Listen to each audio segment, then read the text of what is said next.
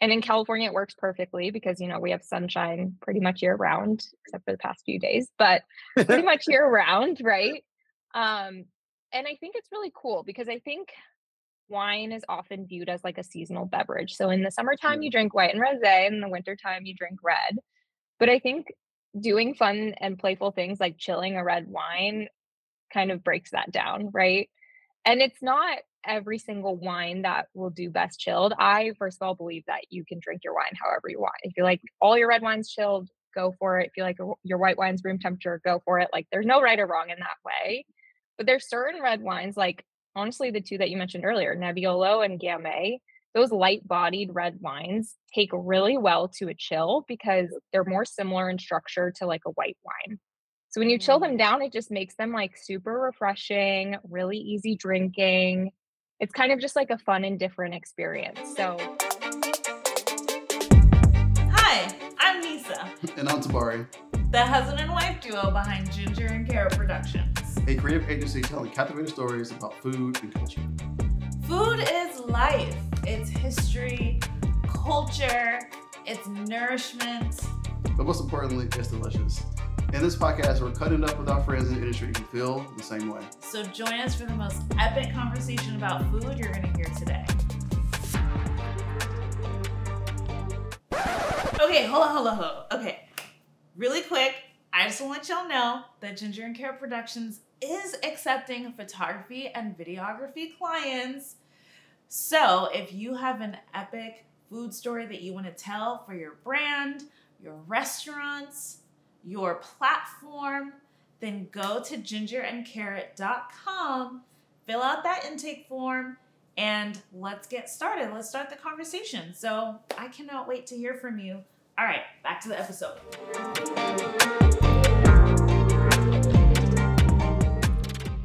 Hey, everybody. We're super excited to have Lexi Stevens on the podcast. Lexi is the som you never knew existed, but probably follow her. And just an amazing reminder that wine has come a long way. Like, that's what's so exciting about this conversation. When I found Lexi on TikTok, I was like, wait a minute. Oh my God. It was, it was like she was breaking down a video of the good wine to get at Trader Joe's. And I'm sure that's probably one of your most popular types of content. But then when I went through her profile, I was like, holy crap, level three. She's a som. Like, okay. okay. So we're we're like doing it different. And I was like, I knew we had to get her on the podcast. So without further ado, Lexi, welcome to Picture Authenticity. Thank you so much. I'm so honored and excited to be here. Yay. Great. I think it's really exciting when people say I'm honored to be here. I feel like, oh man, I'm I'm creating honor, honorable. I mean, you guys, you guys are legit, mm-hmm. so mm-hmm. I'm definitely honored. Thanks. Yay! Yeah, another comp. I'm gonna take all these compliments. like, oh, we're legit. We'll just do a compliment hour for the next I'm, I'm for the next hour. We'll just yeah. do a compliment. Let's, I'm let's down for that. it's so funny because I remember there was a time in my life where I wanted to be a som. Mm. And because I was like, how cute would it be to learn a shit ton about wine mm. and represent for women, for POCs, and really bring people into the wine world that should have been here all along.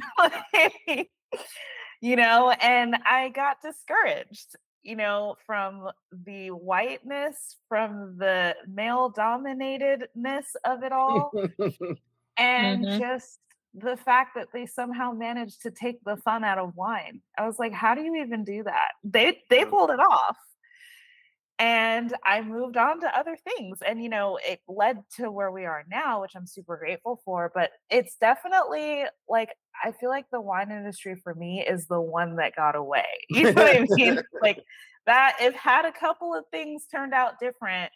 I would be like a som right now. Like I was Mm. super in that world. So I'm so curious to hear what was your experience like getting into the world of wine, whether positive, negative? Like, I'm so curious what that was like for you. Yeah, well, I mean, first of all, it's never too late. So you can learn about wine and have fun. You don't have to, you know, do away with it forever. But like you said, everything happens for a reason. So I think you're probably where you're meant to be. Um, getting into the world of wine and honestly being in the world of wine is kind of exactly how you would imagine, how you kind of ex- um, explained it from your experience. Although it has changed a lot, but there's still so much work to do, right? It's still an industry that is white male dominated, which is hopefully something that like people like myself can help to change. Um, but yeah, I'll I'll never forget as like a 23 year old getting into the industry and seeing these things happening firsthand. You know, it's a shitty feeling to feel like you're never going to succeed at your job just because you're younger and because you're a woman um, and just having people be sort of demeaning and just assuming that they know more about wine than you do just because you know they're an older white man. So i've definitely dealt with that situation so many times you know when i was working in corporate even just like comments on my outfit from a man. Just like you know stuff that needs to stop and i think hopefully now people are recognizing that and like i said hopefully there's more people like me who are trying to change that because that needs to go. It's time. Yeah. Definitely needs to go. yeah. But you know, for no, go ahead. sorry, I was just gonna say for me, like I'm the type of person that like if something pisses me off, it's just like more reason to be more passionate about something and more drive for me, right? So I had all these instances when I was working in the industry and I was just like, you know what? Like I'm not going to deal with this anymore. I'm going to do my own thing and I'm going to hopefully pave a way for other people like me who don't feel welcomed in this industry. So for me, Mm. every single time that happened, you know, it's obviously so upsetting, but once you get over that, you're like, okay, time to like actually change some things. So good motivation. So I was going to ask, like, how you navigate, how, you navigated those things, and it seems like you made made your own path. But how did you navigate those things? Yeah, I mean, it's tough. Obviously, it wears on you, you know. Um, I was working in the corporate wine world for about six years doing different things. So I did started out doing marketing for like a very, very corporate wine company. And those were like my first experiences of um sort of seeing that like nobody's gonna do it for you, right? Like people are gonna Mhm. tell you that you can't do it and they're gonna make you feel really shitty and maybe you're gonna like drive home in traffic like crying Mm, some days um but then ultimately it's motivation right so i think you just have to like pick your battles in those situations and then turn it around and use it for something good. So i think that's kind of how i dealt with it just thinking you know one day i'm gonna do my own thing and i'm not gonna deal with this anymore and i'm gonna make sure that like other people don't have to deal with this anymore. Um yeah and kind of made my way through the industry doing different things. I i did sales for a little bit for a distributor.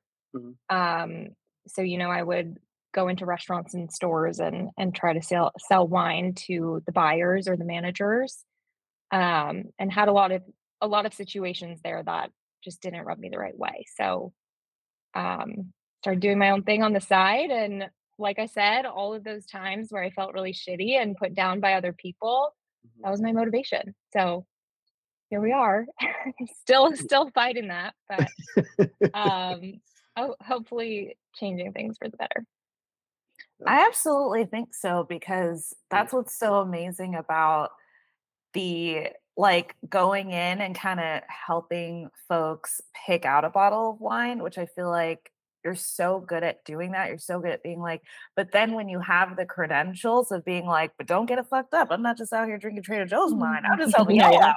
Yeah, yeah. I'm just Yeah. helping. I'm just helping you out. You know what I mean? Like over Yeah. here, it's something else, and I just love that because it goes to show that wine is for everybody, and there is a place for you to get wine, re- regardless of what's accessible to you. Because I think it's so easy to think that to get into this world and feel like and doubt your own taste. You know what I mean? It's like as much as my palate has grown, I'll still fuck up Chick-fil-A. You know what I mean? It's like there's that range. And I feel like with wine, they don't really allow you to have that range. So I'm curious, where did you get the idea to kind of make wine more accessible in that way and relate it to people with you know every, people who love Trader Joe's it's a cult I'm not gonna lie it's a cult it's like people are obsessed like same with Target people it's like Yeah. so where did that idea come from to really connect it tell me I'm wrong I don't want to, to don't really wanna- I connect wanna- it to people I don't want to set the bar, but I don't want to set the the, the traders. No. Look, I love Trader Joe's. I don't buy wine there to be honest. Um but you know there's there's some good gems there. So, you mm-hmm. know, I'm here for the people and I I want to help people figure out how to buy one that they can actually relate to. So, I guess kind of how I found my way is I I tried quite a few different things in the industry and actually during COVID I started teaching virtual wine tasting classes. I thought it would just be fun because of course like in my family and my friend groups I'm always the person that people come to to ask questions about wine. Mhm. And as I was teaching those virtual classes, I found that like my favorite angle when it comes to wine and talking about wine is talking to just consumers about wine, people that don't know anything about it, but they want to know about it. Um, you know, I've done education for like restaurant staff and other people that do have a background or a wine knowledge. And for me, the most rewarding thing was just like you know, helping my mom find a bottle of wine at Trader Joe's that she really enjoys and can go back to, right? I love that idea of like removing the stress from it and also like breaking down that barrier. Like you were kind of saying, wine is not relatable and it's really scary when you're like, oh, I don't know if my palate's good or I don't know, you know, I don't know how Mhm. to taste wine. For me, I don't like give a shit about that. Like all I want is for you to figure out why you like a wine, why you don't like a wine, and then just enjoy it from there. So for me, the most rewarding part about wine and why I got into education is really just like helping people, you know, make it seem more relatable and helping people fit it into their everyday lives without it having to be this like stressful, intimidating thing. Mm. Yeah, I I definitely support that and agree with that because that's where I started to gain more confidence. Similar to like other s- s- stuff where you start to not worry as much about getting everything right. You actually start to get gains, you know. Yeah. Um, and we just try stuff out. And Nisa, like like you said, has a huge interest in wine, and we just we were, we're dating and we would go out and we go on dates still, and we're just let's try this out, let's try this one out, and then I would I would try what she had because I would just trust what she had, and I would try try that, and we do this, and then over time, so we start to get like a little get like a palette together. You start to go for certain things, you know. Like I really love. We were talking this last night. like I really love the Gamay. I love a Nebbiolo. Um, we cook a lot with Vinho Verde, um, and what else? Is one of the things I like. There's a um, there's like a Gerst Gerstemeter. Gerstemeter. What do you say it? The sweet Mhm. one. Yeah, Gewürztraminer, Yeah. yeah. yeah. That's another one I really really enjoy. I think even just even trying those things out, I'm like, okay, well, even if I get it wrong, or even some of the notes, like you were saying, like know what you like about it, know what you don't like about it. You know, like I like sweet, or I like dry, or I like tannic, or I don't like tannic. It's just like, okay, let me just try a couple of these things out and just build over time. And yeah, I think something really about that because it does, it is really like it's it's red and steak and fish and white, and it's like it's like it's It could be stressful. yeah, it's like it should be enjoyable. Wine's supposed to be enjoyed. Well, there's a really funny story. And Yeah. Tabari, I don't know if you're gonna be okay with me telling it, but back when we first started dating, now you have ahead. to. Go, go ahead. it was so funny. That'd be we had- authentic. we had just started dating and it was honestly it's my responsibility. It was my fault. Oh shit! This story. because oh, I don't tell you to tell I that. Oh, made a lot of assumptions No, and you can't tell that Tabari story. No, I I'm telling the story.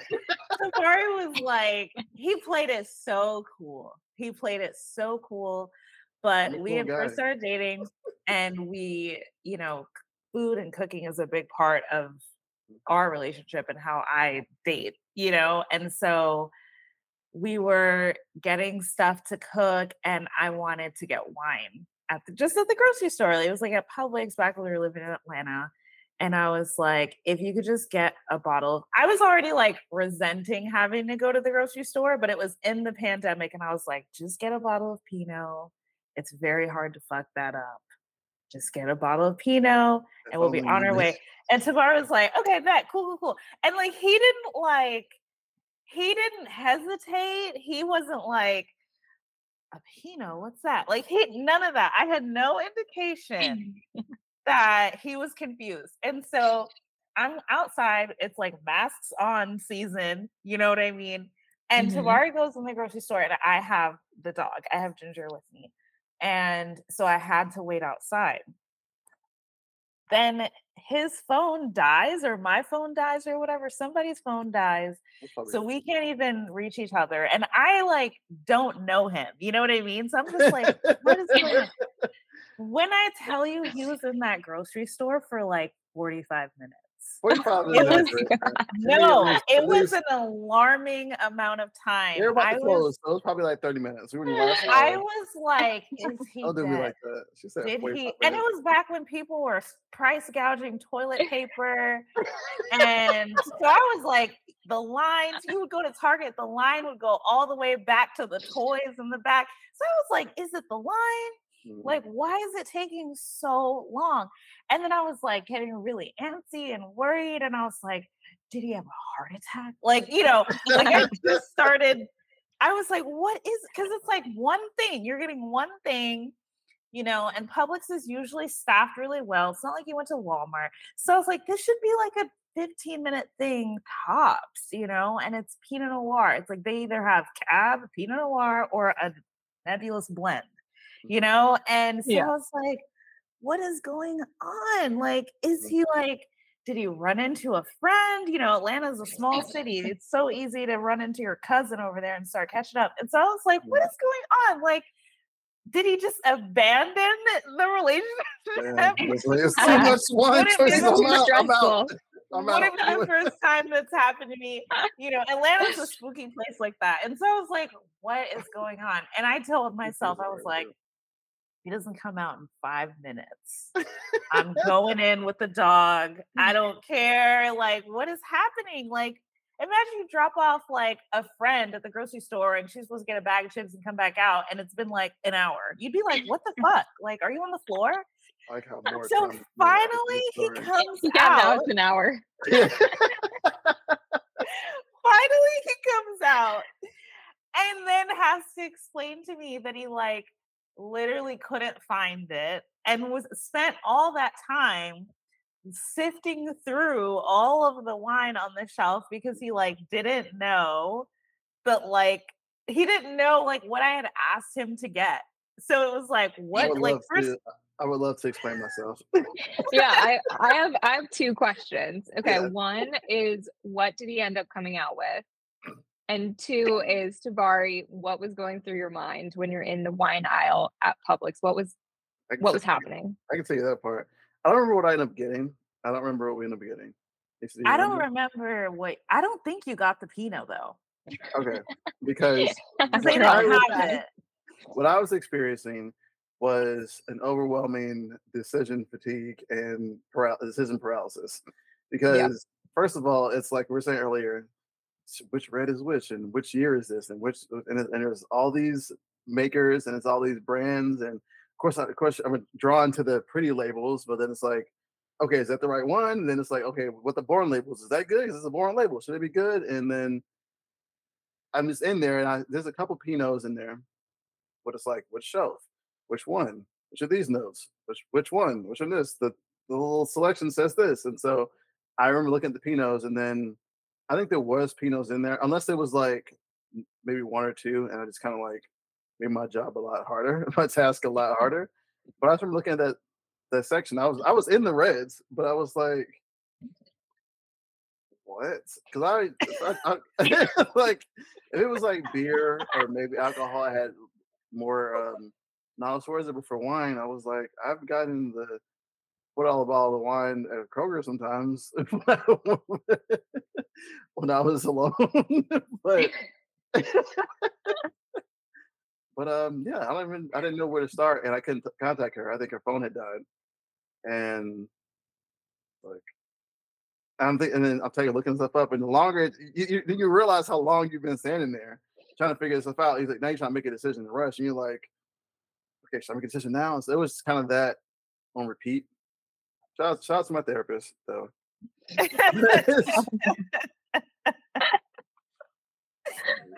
No, I mean like, that's like that's the crazy part, right? Because like people probably experience that every time mm-hmm. they're shopping for wine. It's really stressful. I think just because there's so much pressure put on it, like mm-hmm. you're supposed to know all these things about it. And it's so crazy too, because I feel like when people talk to me about wine, they always preface it with like, I don't know anything. And I'm like, yes. that's great. I went to wine school. That's why I know things. like, why would you know something? Like, it's not yeah. like you learn this in elementary school, you know? So it's just funny because I feel like people are insecure about not knowing about it. And yeah. then that kind of puts a barrier to them like really learning anything about it because they're too scared they don't to say that they don't know anything about it mm-hmm. or they're embarrassed that they don't know anything about it and it's just so funny to me because i'm like of course you don't know anything about it you didn't go to sommelier school like yeah. right why would you know anything about it so it's just kind of funny but tori i'm sorry that you went through that experience i know it's just very overwhelming and stressful so it seems like you've really come a long way though, because you're yeah. talking about Nebbiolo and Gewürztraminer. Yeah. So like, Yo, I think you're fine. But bottle at? and then it was as early in the relationship, so I felt like the stakes were so high. Yeah, yeah. Like, that, that's an added pressure. That's an added pressure. I come out of here with this wrong bottle. Is this the end of a relationship? Like, so no. like, obviously, no. it might have almost been though, because she's obviously still thinking no. about it was right. just like for me, it was just like, are you missing? You know what yeah, I yeah. mean? Because Atlanta okay? Is a spooky city and weirder, stranger things have happened. And so I think it was just like the for me, it was the pressure of the pandemic, not being able to reach you and not understanding what you were going through because I didn't know that you felt that loss about mm-hmm. it.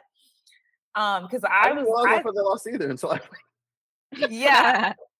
so it was like I was you were worried about what you were worried about. I was worried about what I was worried about. And it, and it just led to you having to come out as I actually don't know anything about wine, and I don't know why you sent me in there, and I should have stood out here with the dog and saying you in the store. Basically, yeah. it really taught me to just speak, speak up. up. Yeah. I'm glad it's you guys so made it through. it's interesting what you said about people's insecurities with wine because that's absolutely true. Like back when I was working in the restaurant industry in Atlanta, people would always two things they would do like clockwork. Like unless you were serving another som or another person who gets wine, this is what they would always say. I don't really know like I I kind of like this, but I don't know. Or they would say, they would you would get the bottle and they would you would pour it and to the person who ordered the taste and they would make fun of themselves for having to taste the wine or the table would make fun of them so they'd be like look at zach look like you about to taste the wine i was like you literally have to do this like if the bottle is corked all of y'all are gonna look at me sideways so just taste the wine and get over yourself. Damn it. Like, but it was always like, and I was like, why are y'all like this? Just mm-hmm. let me know if it's fine. Like it's every time, every time. I think because for one, like you said, it's the insecurity of feeling like you don't know anything Mhm. about it, right? And secondly, like it is kind of a funny thing. Like I do kind of make fun of myself sometimes when I'm smelling a wine and I'm like, it smells like apricots. And I'm like, where did I even come up with that? Like, so it is, it can be a funny thing, but I think that stems a lot from people's insecurity, right? Mhm. Mm. I think it's part of the fun is like, hmm, what what what is that? It's and it's like, and the olfactory senses. I think is such a. It really brings up a lot of like nos- nostalgia, and, and it's really connected right to our memory. You know, it's like you can walk in, like I can smell right now my grandmother's house. I, nowhere else smells like that. Like Yeah. nowhere else on the I've been in the entire world. Um, I can I can immediately smell it, and it's or if you smell like bread your mom used to make or something like that. You know what I mean? You're just like brought back to this. Like it's- it can like stop you in your tracks. And I think when we're like, and there's all, all, all the senses that are being activated because you're touching it, you're smelling it, you're looking at it. You know what I mean? You're tasting it. Like all these things that come up when you're like involved tas- tasting the wine, it puts you in the present right right now, and you're creating and you like while look pulling back from certain memories. And food is very much like that too, but food is more like it also is like sustenance. Like wine is like yeah for the, for the play. It's like I'm just curious, Mhm. and it's like to be. I didn't realize I felt this way about it, but it's like it is such a playful thing because it's well, depending on who you ask, it's not needed. right. It's like you you don't need it to survive. Again, depending on who you ask. But um, but I, I I am curious. What is when you're tasting wines and you're jet setting and you're trying stuff out different places that come to the list? What's the like best part of your day? Oh my gosh. That is hard to pinpoint, I feel like. Um, I mean, I think the thing that I love most about wine is uh, probably a few different things, right? It's a conversation starter. It brings people together in that way. Um, you know, you can sit around the table with a bottle of wine and talk about Tabari the way that you were just putting it, how nostalgic it is and how it brings you back to a specific memory. I think that's so cool Mhm. and it gets you to share like personal stories with people too so it's a it's a connection in that way which i think is amazing um i also love that it is tied in with travel so much i have always loved travel so wine kind of just like fit right in with that and i love traveling through the lens of wine right because. Wine is history and it's art and it's science and so traveling you know, with wine brings you to so many unique places that you maybe otherwise wouldn't have thought of going or you view a place differently because of that. Um and also like wine is people, right? There there are people behind every wine. So for me, finding out those stories and learning about the people behind the wine, whether it's like the history of the culture there or the actual person that made the wine, that's just like so cool to me. And I can just like Yeah. absolutely nerd out on that. Um, so yeah, those are like some of my favorite things. And of course, like every experience is going to be different depending on where I am in the world. But those are some of the things I like look for in wine that that keeps me going. I have a question and it's a little random, but it ties back to like the region and the sort of like what different cultures do. But I noticed that when we moved out west, people love to chill a red. What is that about? I literally never even seen that until I That's the came question. What is it about? to LA. Yes, What's up with that? That's the What is up with that? That is a hot topic right now. Like probably like I literally just hosted a tasting a couple months ago uh, for Ch- or actually it was last month for chillable reds because people are constantly asking me about it. So I do think that's kind of like a hot new trendy thing here, right? And in California it works perfectly because you know we have sunshine pretty much year round except for the past few days, but pretty much year round, right? Um and I think it's really cool because I think wine is often viewed as like a seasonal beverage. So in the summertime, you drink white and rosé, and in the wintertime, you drink red. But I think doing fun and playful things like chilling a red wine kind of breaks that down, right? And it's not every single wine that will do best chilled. I first of all believe that you can drink your wine however you want. If you like all your red wines chilled, go for it. If you like your white wines room temperature, go for it. Like there's no right or wrong in that way. But there's certain red wines, like honestly, the two that you mentioned earlier, Nebbiolo and Gamay, those light bodied red wines take really well to a chill because they're more similar in structure to like a white wine. So when you chill them mm. down, it just makes them like super refreshing, really easy drinking. It's kind of just like a fun and different experience. So it's funny that you bring that up because that's been one of like my top requests lately is like what are the best chillable reds um and you know there's wine trends all the time that come and go mm-hmm. and i know that chillable reds are hot right now but i i do really appreciate it and i think it's also good for you know a lot of people don't like red wines they just mm-hmm. like whites and so when they're trying to get into red wine if they're interested in that the chillable red is a great way to go um, mm. because like I said, it's a little bit more similar to a white wine with the mm-hmm. acidity mm-hmm. and, and body. Um, so I'm I'm all here for anything that makes it like more fun or, or more appealing to anyone. So I'm into the chillable reds. That is so interesting. I guess it's such a good point with the seasonality too. Yeah. Yeah, but you guys should try it. If you haven't, next time you get a Gamay, chill it and see what you think. Yeah, I definitely will because that's one of those things where you always where you don't realize you're waiting for. I don't permission is the wrong word, but maybe some direction in certain if you make a certain thing because trends are trends, and sometimes they're trends for like really good reasons. Like, oh, if everybody's going to see the Barbie movie, maybe it's a good, maybe it's a good movie, you know, I mean? or everyone's chilling wines, maybe it's the reason for that. And I'm sure there's people who just do stuff without thinking about it. Um, because right now too is also like a big orange wine wave too.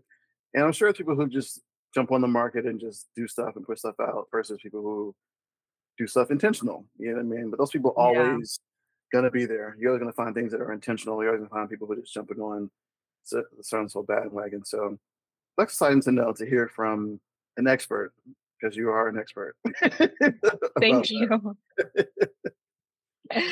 no, it's funny you bring up orange wines because they are really trendy right now, especially I think in big cities like New York and LA, like loves an orange wine. And it's funny because I think people think it's something new, but it's actually like one of the first ways that wine was ever made thousands of years ago. Yeah. So it's just kind of cool mm. to see it like coming back. Um, you know, things kind of cycle like that. I don't know if White Zinfandel will ever come back, but it's just kind of funny to see it come back and, and be cool, right? Yeah. Um, yeah makes it's so about, funny. Makes you think about ciders. The ciders and meads are kind of maybe not the wave right now, but I see them more often. And then uh, when we go to Hop City in Atlanta, we need to find another brewery like that out here, another like place where they get beer like that out here. But there were meads in there, and there were places they get more ciders. And shout out to Benny Boy as well, Benny Boy Brew, and they have amazing cidery as well. And so it's interesting, like you said, those original fermentation beverages are kind of coming. We're kind of rediscovering those things and making whole distilleries and uh, breweries around it. It's really exciting. It is. It is. I I don't think Atlanta's on that orange wine wave though, because like yeah. it was it was like I remember RIP. Um, what was that restaurant we went to on Ponce? Why am I blanking on their name? It was like the same owners of Octopus Bar and it was like Watchmen? right. Not Watchmen. Sorry, not Watchmen. Not Watchmen's. No. Oh my god, I don't know why I'm blinking, but they were like right on Ponce, super small, um, like niche little place, and they had orange. They had a lot of orange wine, and I just remember it was such a risk. It was such a stretch for them to have that, and it was like really the only place in the city that had that many options, and almost every time they kind of had to explain to the guests like what the orange wines were and why you would want to order an orange wine compared to like a white or a red or a rosé. And I got really excited because I was like, ooh, like you don't get to try this.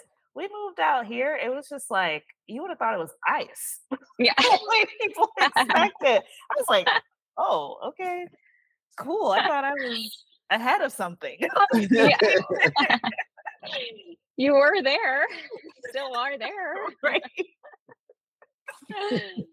yeah, it's funny. It's funny how the trends move through like that and how they're so regionally different too, right? Like in the Midwest, my friends that are from there tell me that sweet wine is really big there. Yeah. Whereas mm. here, when people order wine, they're like, nothing sweet. Like, I mm. want a dry red wine. That's like their biggest fear is that it's going to be sweet. So it's just kind of yeah. funny how how that happens. Yeah, I think people on the West Coast, or at least I'll speak for California right now, people I've seen over here, I think they're really stuff like that uh, health conscious or really like overly health conscious because it's like sugar or sweet wine or sweet food or butter in the food or gluten. And it's not to say that there are people who aren't affected by those things because obviously there are. You know, people have yeah. disease and all the other stuff that goes on. People just like sweet stuff, but I think that there is also this pleasantness about it where certain things like aren't people it, it's not really sold here. Like so you almost have to like ask if food is gluten free or not when you go somewhere. You know, right? Like, and totally. It's just like damn, because we come from soul foodville, you know. like that episode in Boondocks where, where they opened the soul food restaurant yeah. and all the customers became obese and mm-hmm. addicted mm. to the food and they kept coming back and they were mm. like really like the restaurant was a huge success and he was but people started to get heart attacks in the restaurant and he was like granddad yeah. you're killing our community it was like such yeah. an exaggeration of like black right. food or whatever. And I was like, oh my God, I feel like that's Atlanta. like, like it, it, doesn't even matter where you go. Like if you go like a fine dining restaurant, it you can taste the I'll richness, a, you can taste the history biscuit. in it. Yeah. I have a biscuit, I probably have a shrimp and grits, even if it's like, oh, here's Plated some shrimp perfect. and here's some here's some puree potato and here's some avocado foam and but it's like shrimp and grits. You know what I mean? It's right. yeah, I mean, especially on the west side too, right? You guys are like right in the heart of health food mania. Yeah. Have you guys found any good like southern inspired or southern style restaurants in LA? I've heard rumors of them being here, but I haven't had a chance to explore as much, but I haven't really found anything that feel that mm-hmm. I feel like is really like, oh wow, this is something I would get in Atlanta. And you know, Atlanta does have a lot of like local ingredient restaurants, yeah. but they punch you with flavor. Like yeah. they don't mess around when it comes to flavor. And you really have to fight for yourself if you're avoiding a certain ingredient. Like you really, if you're vegan or if you're gluten free or something, even if you really are allergic, it's a fight.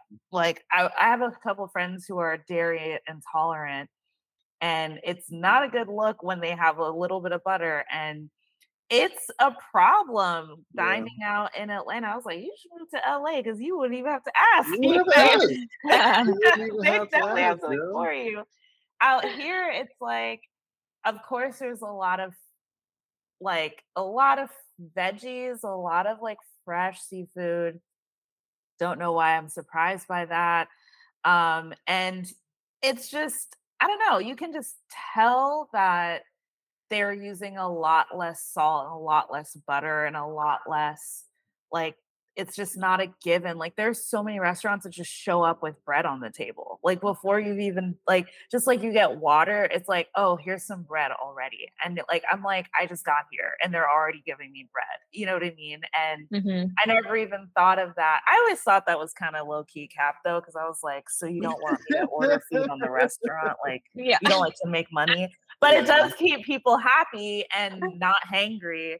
But I just I remember being like, I had I had my third eye open on the the bread thing. But I come here and it's like I like I feel like I'm on a diet. Like Yeah, where's where's the free bread? like Tamara and I were joking. I was like, where are the wings? Like I don't like, where are the wings? Like there's literally I drove past a Chick-fil-A and there wasn't a line wrapped around the block. Like yeah. if there was a Chick Fil A in a anywhere in the South, it was causing traffic. Like you'd be like, damn, like it's two in the afternoon. And you're like, it's a Chick fil A right around the corner. I should have known. you know, here it's like, oh, it's just like any other fast food restaurant. Like, it's not like backed up like the Obamas are in town. Like, and it's so interesting to see that shift moving to LA. But I do enjoy the food here and I enjoy the options that we have for wine. And it is nice to have so many options, especially like super walkable to us, which was like one of the main reasons why we came here. So, but we're still exploring still many things There's, to find out. There's a restaurant. I wouldn't say it's southern specifically because I think it's actually uh, Mediterranean cuisine, but Barsha over in yeah, Anissa. Yeah, and because they, they start off in Manhattan Beach, they have a wine shop over there, uh, Barsha Wine, I think it is called. They've been around for ten years, and we did a feature a feature with them for our Juneteenth uh, celebration. We went over there, um, the restaurant, and I can't wait to go back. They have live music over there. It was delicious. Chef Lenore, amazing spirit, amazing person, just calming presence, motivating. Just the food was delicious. They had a they made for us a um, fried chicken biscuit, like with their homemade hot sauce, and that was really amazing. That really was really amazing. Yeah, biscuit Yeah. was really fluffy and light. Oh, it was so good. I can't wait to go back for real this time. They have a Um, great wine selection. I've only been to the location in Manhattan Beach, Mhm. but I remember being really impressed with their wine selection. And they also have a, a wine club that um, I had some friends join and they really enjoyed it. So it's a I'm so place. ready to I'm ready to join a wine club. I I'm really Yeah. am. Join a wine club too, because it was. Time. I think recently we had a couple, like a couple bottles of some stuff, and we were finally able to do like a, like a kind of the comparison taste by taste. Like I, I went, I saw one that was, I forget the name of the the brand. It's a local brand, local not brand, a local um maker, and Was it Woodland? no, it was also with an O. I think it was on something. It's also with an O, not Oracle or Onwin or something like that. And it was Onward? Is it Onward? onward, onward. Yeah. Yeah. And they had two of the same ones, but it was I forgot it was like a, a- it was a white and a red. And they were very similar. And but I was able to tell the difference. I was like, oh, this is what this is. This is what this means over here. It's kind of like last night I went to the dispensary and I finally was they're talking about the smells. And I smell stuff. And I, I know it's like it smells this or it smells like this, but I don't know what that means. So I was like, I'm, I don't care about. I I don't want to need to. This is growth to talk about time from now from that time at the uh, Publix this time to this time, asking for help when I needed it, and just not being scared to like know the wrong, say the wrong thing. I said, so I can smell the difference here, but what does that tell me? And then they told me it's like, okay, well, this the kind of the more pungent smells. It's more towards the in- indicas, and more towards the sleepy.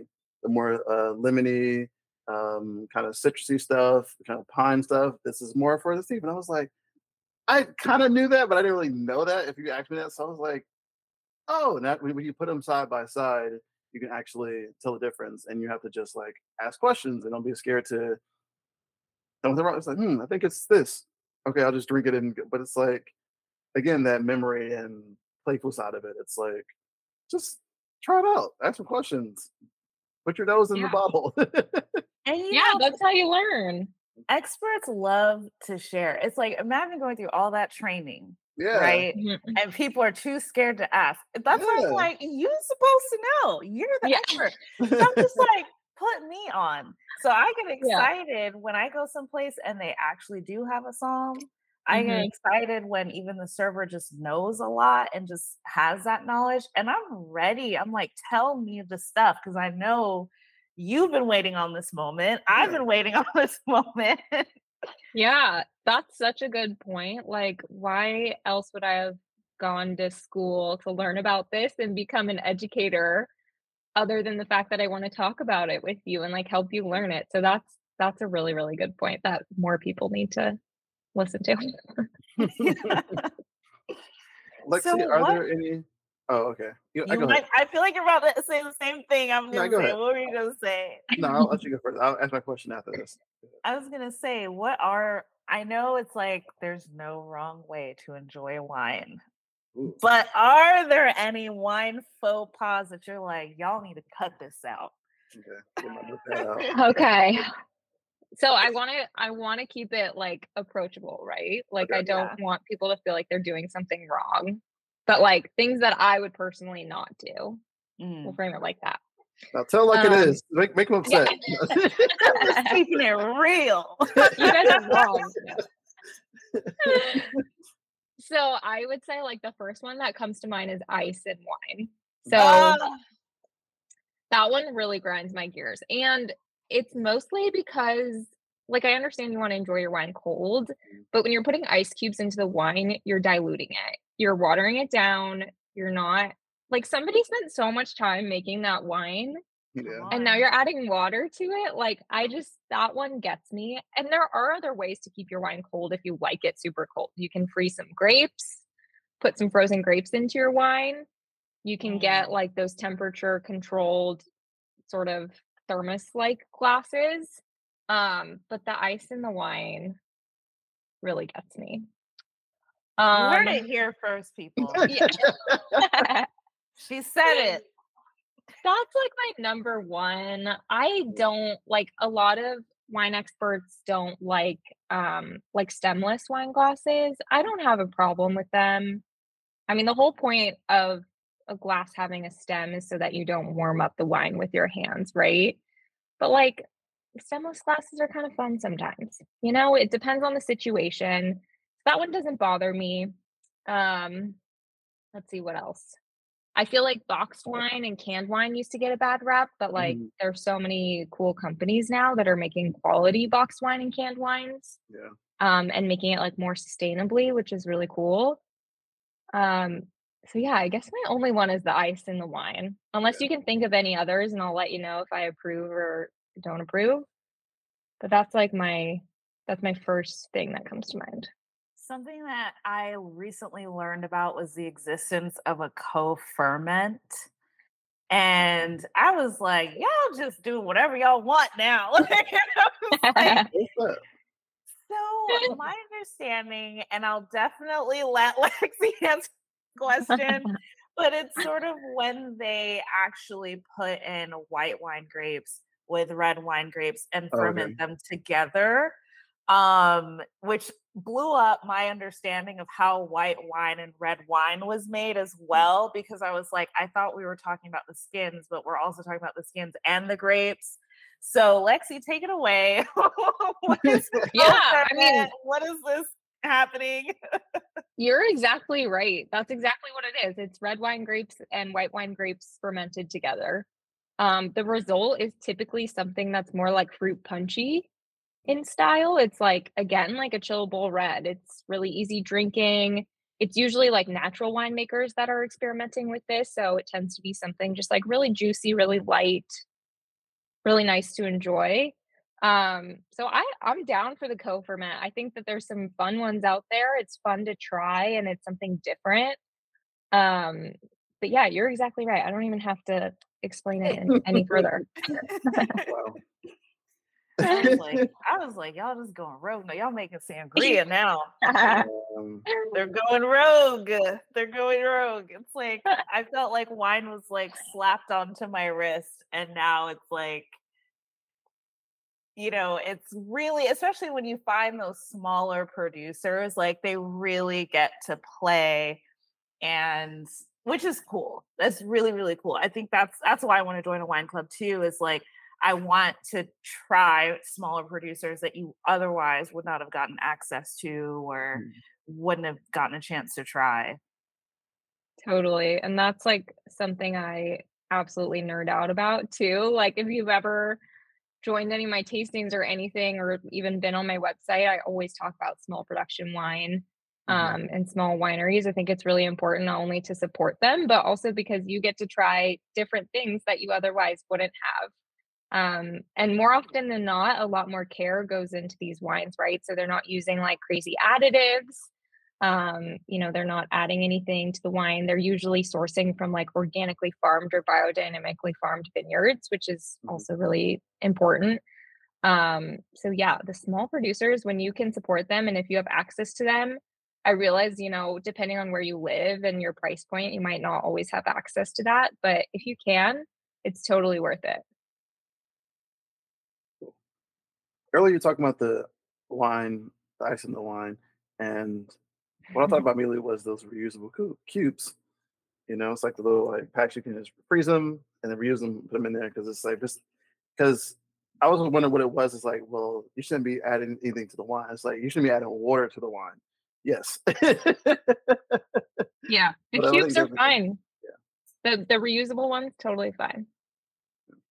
Um, wasn't I asked earlier? Are there any trends, either now or in the past, that you are a big fan of, or even if you had a what if maybe before you knew as much you knew about wine, was there a trend that you remember being like, I can't believe people do this, but what's the most memorable trend, I guess, in your career you've seen? Um, within my career, I mean, I guess we kind of already touched on this, but like the orange wine and the mm-hmm. chillable wine. Um, something that's kind of funny is natural wine. So like I'm all for it, but I think there's like a lot of confusion when it comes to natural wine. Mm. Um, especially in LA because you know every single new restaurant or wine bar that opens is usually like all natural wines, right? Because it's the cool thing. But I think there's a lot of misunderstandings, right? It, from from within the wine world too. I think a lot of wine professionals kind of look down on natural wine because they think it's mm. not going to taste like the traditional, you know, standard Pinot Noir, Chardonnay, what have you.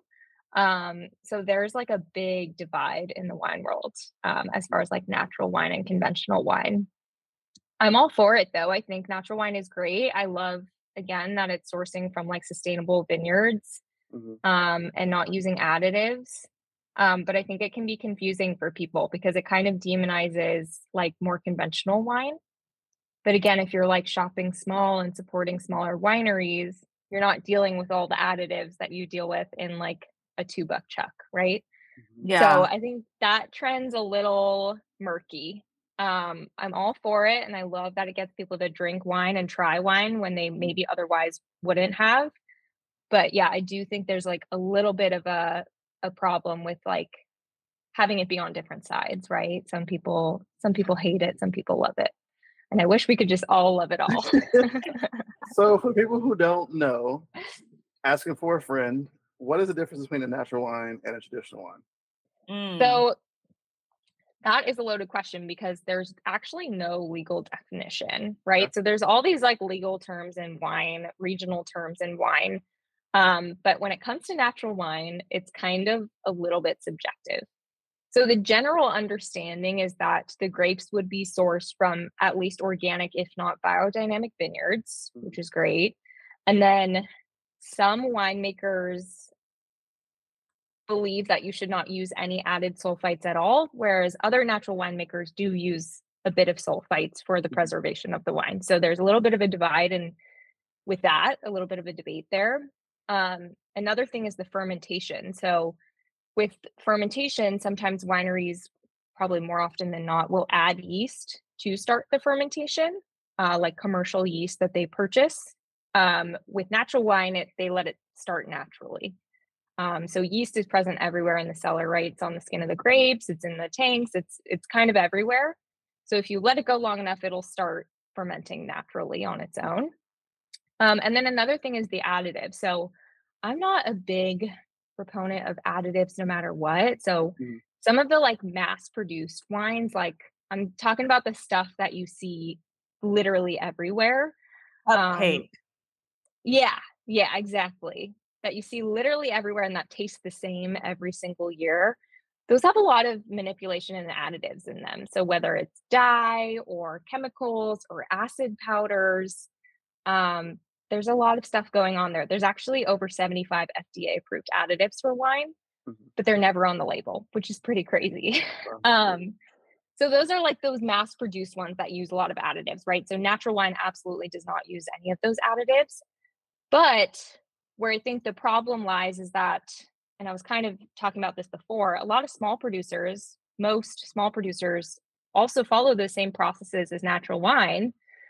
Yeah. But, you know, if they don't taste earthy enough or funky enough, they're not going to be seen as a natural wine mm. to the mm. average consumer.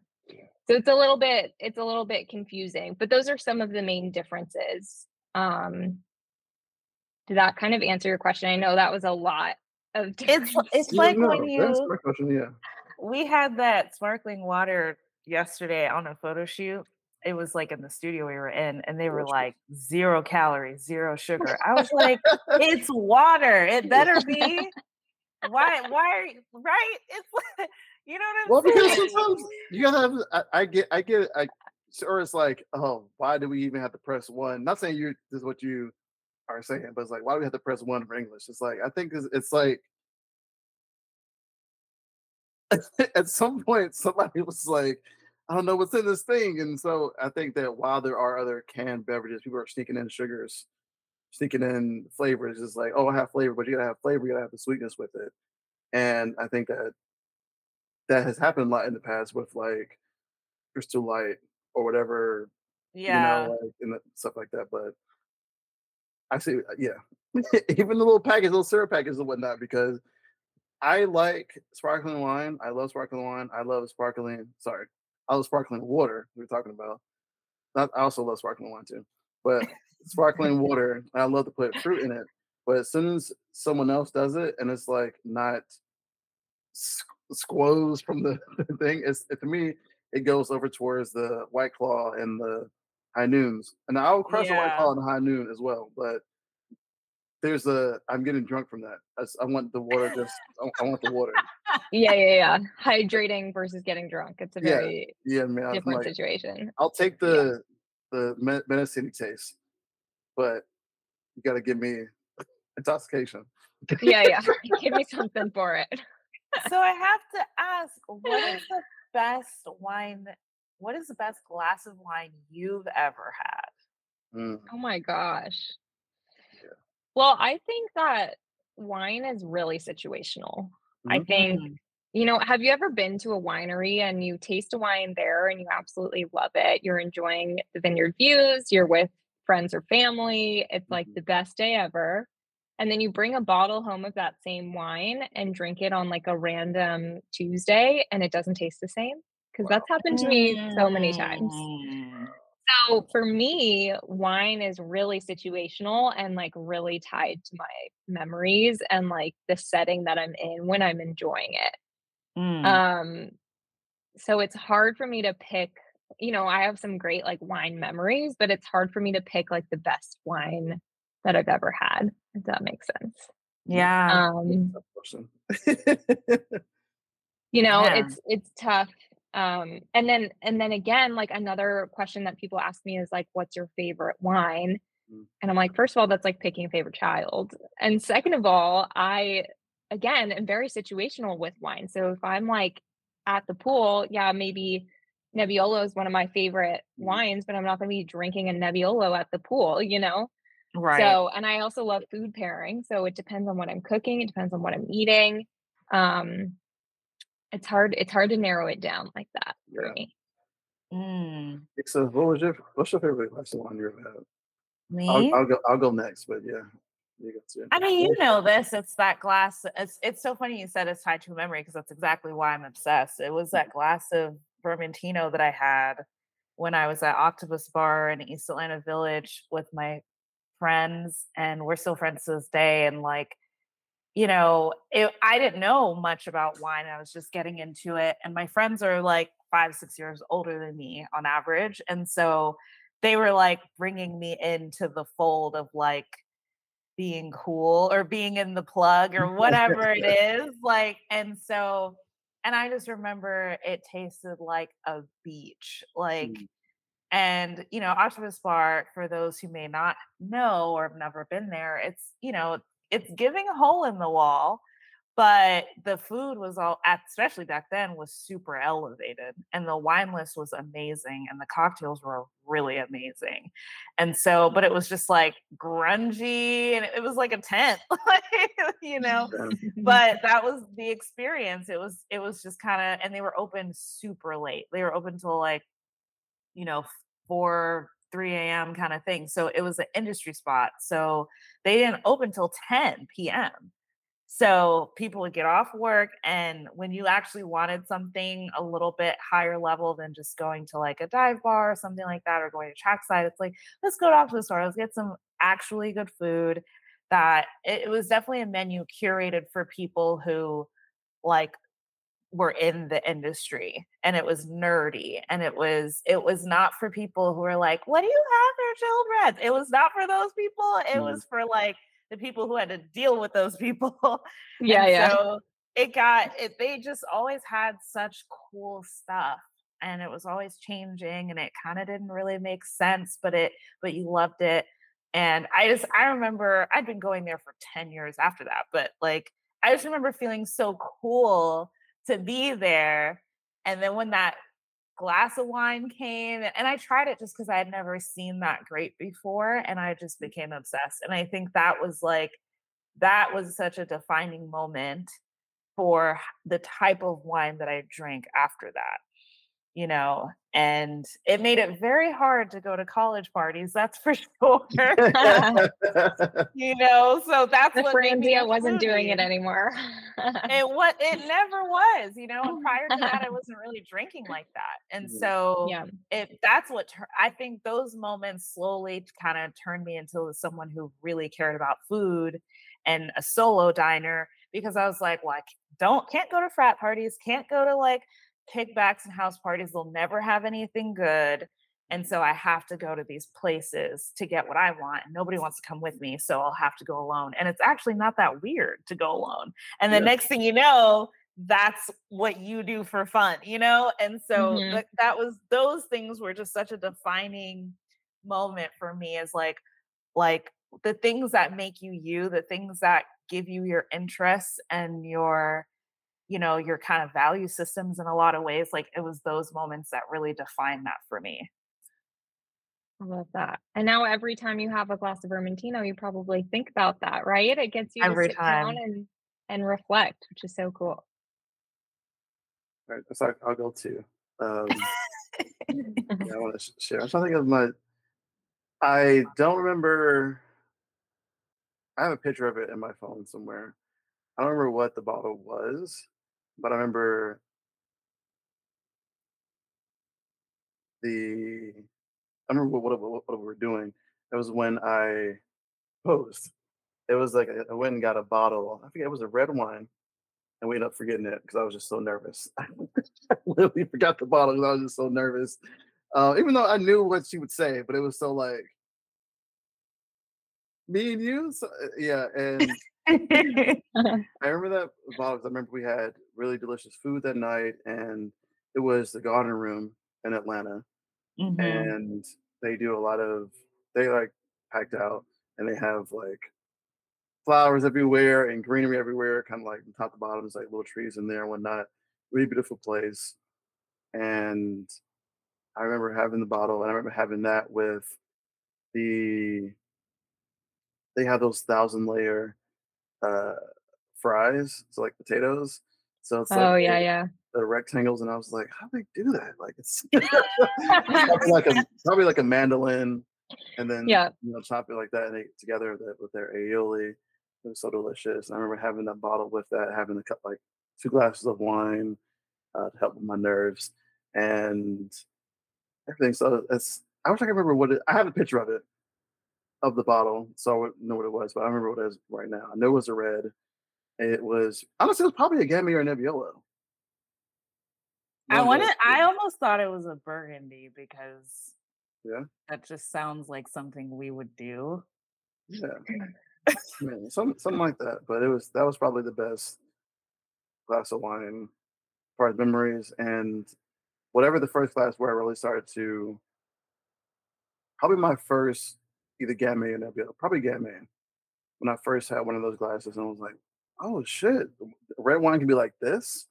Right. You know, because used to kind of being a little more like heavy and like full bodied and tannic, mm-hmm. and rather like yeah, the tannic was kind of like the tart. But when I had the lighter ones, it was like really fruit forward. I was like, "Oh shit, I I think I'm getting excited about wine in a new way." and I can see, yeah. I see the like the possibilities here, and this is really delicious and unctuous almost. So yeah, some stuff tied in with there as far as favorite glasses. I love that. It's that aha moment, right? I always try to explain that to people when it comes to like food and wine pairing, because there actually is like a science behind it. And it just takes that one pairing that you have where you taste the food and then you taste the wine, and both of them taste better together. And it's just Mm. like the best, most exciting feeling in the world because you just unlock this world um that you just get super excited to explore. So yeah, it's that it's that aha moment that I think everyone deserves to have. I agree. Tabari, love is it time? It is time, Nisa. What's the time for? Bops, Bops, bangers, bangers, or bus. or bus. I feel like we have to get a theme song. Like we have to get a That little. is the theme song. That is a theme song, yeah. That's it. It's live. we need some I love it. little sports music. So we have three rounds. It is air quotes rapid fire. um, and we're gonna ask random things that people ironically have strong feelings about. Tabari, would you like to go first? Yes, I will take it away.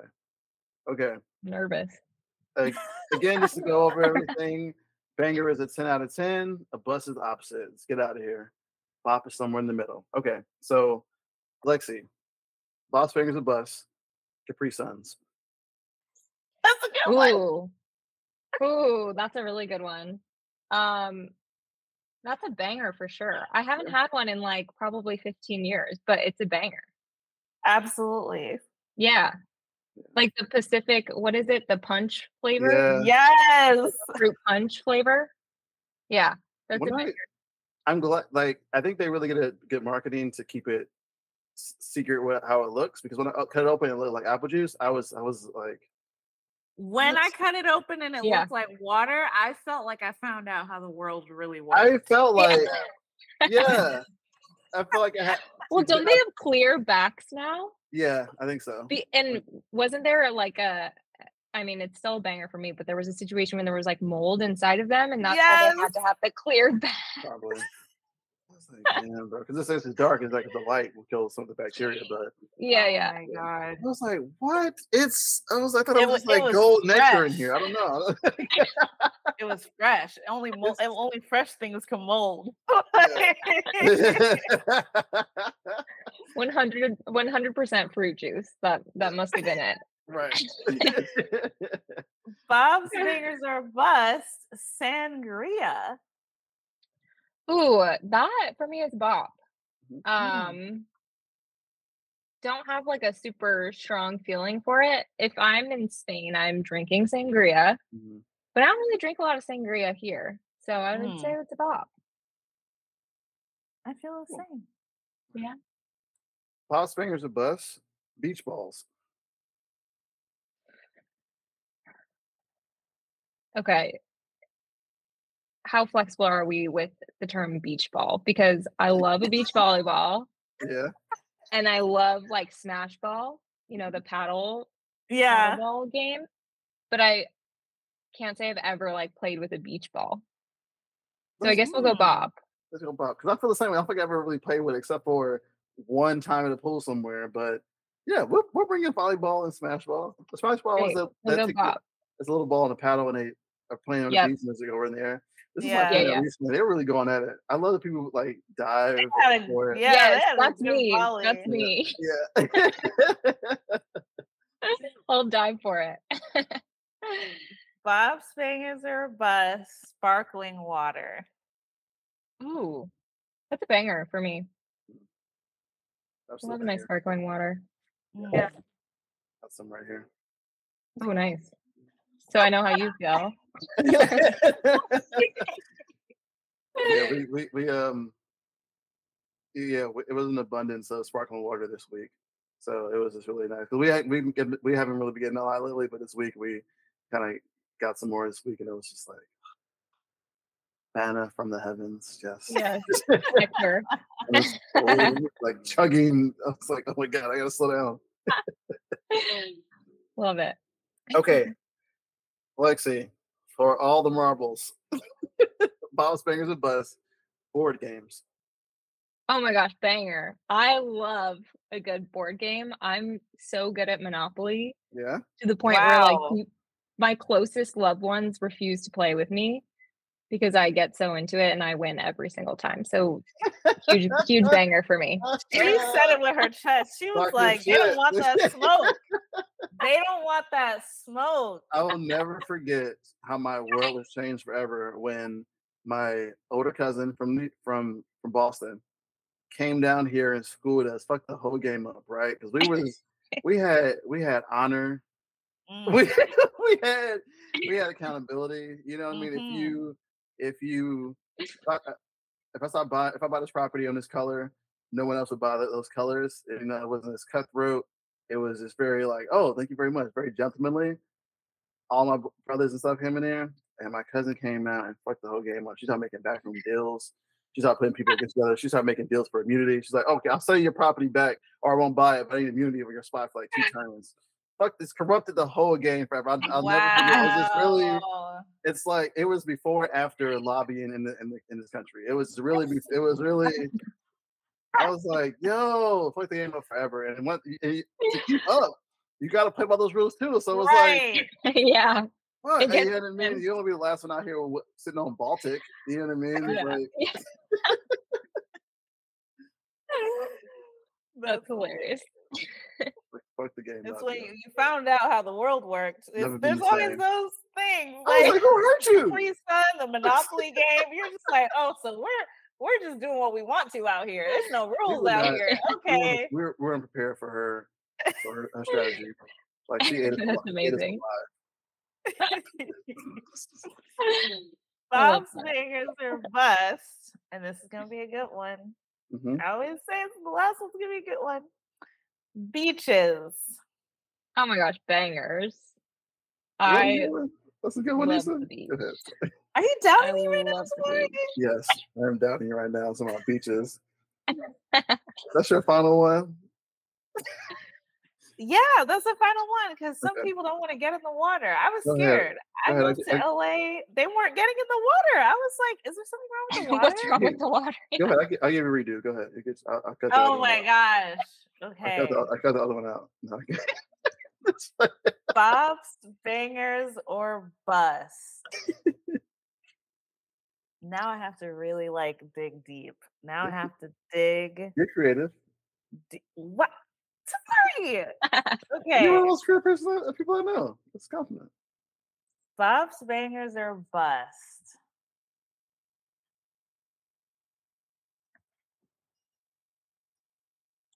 Flip flops. Flip flops. That's an interesting one. I think that there. I'm so sorry. My puppy has found me. Um, you know they're necessary because I just called a beach a banger, and I can't not wear flip flops to the beach. But I'm Mm. not going to be like wearing them to dinner. yeah. So I would say that they're a bop. You need Mm. them, but you don't always want them. Damn. That's deep. That's so deep as fuck. Yo. Solid. yo, I wasn't ready. That's the slogan right there. You need them, but you don't always want them. Yeah. Life insurance. Wow. Orange wine. Chill, chillable red. This is this is why we play the game. That's why I was like, no, we can go go deep for the last one. You guys something deeper in the beach. Beach Yeah, for- just put in his director hat on. I think you can go deeper. Let's do yeah. another take. That was mean, that, that was a deep one. I liked that one. Wow. Well, Lexi, where can people find you on the internet? Yes, on the internet. Cool, So I have a website. It's lexiswinelist.com. Um, that's where you will find my blog posts and where you can also book a private, virtual, or in person wine tasting with me. Um, and I also have information about my wine tasting club, which is basically like a book club, but for virtual wine tasting. Um, so we get together every month and like talk about a different topic when it comes to wine, and I share some fun facts and maps, and we drink wine together, and it's a great time. Um, and then on TikTok and Instagram, Lexi's Wine List. and I'll be there.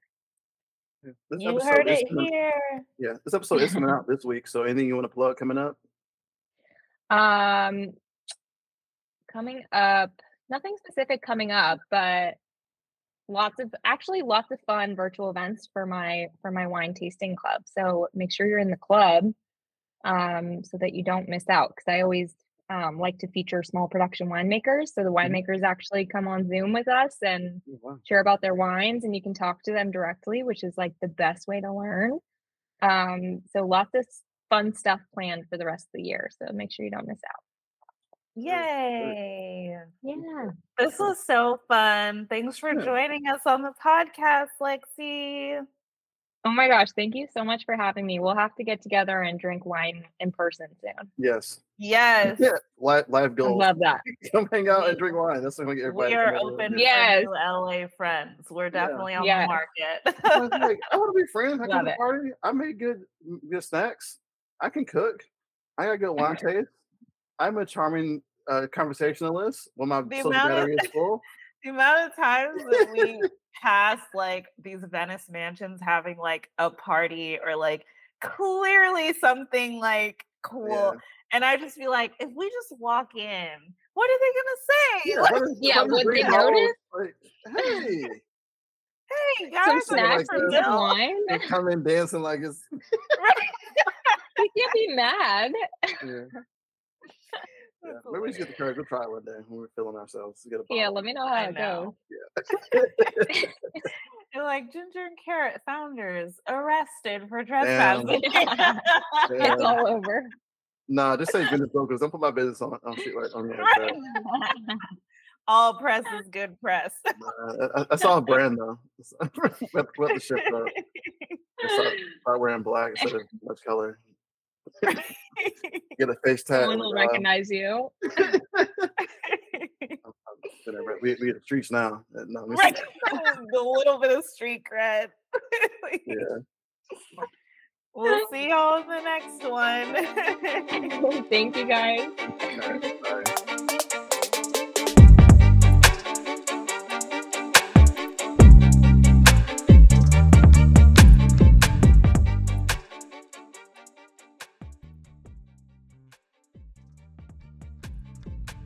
Thank y'all so much for listening to this episode and rocking with us. If you really like the episode,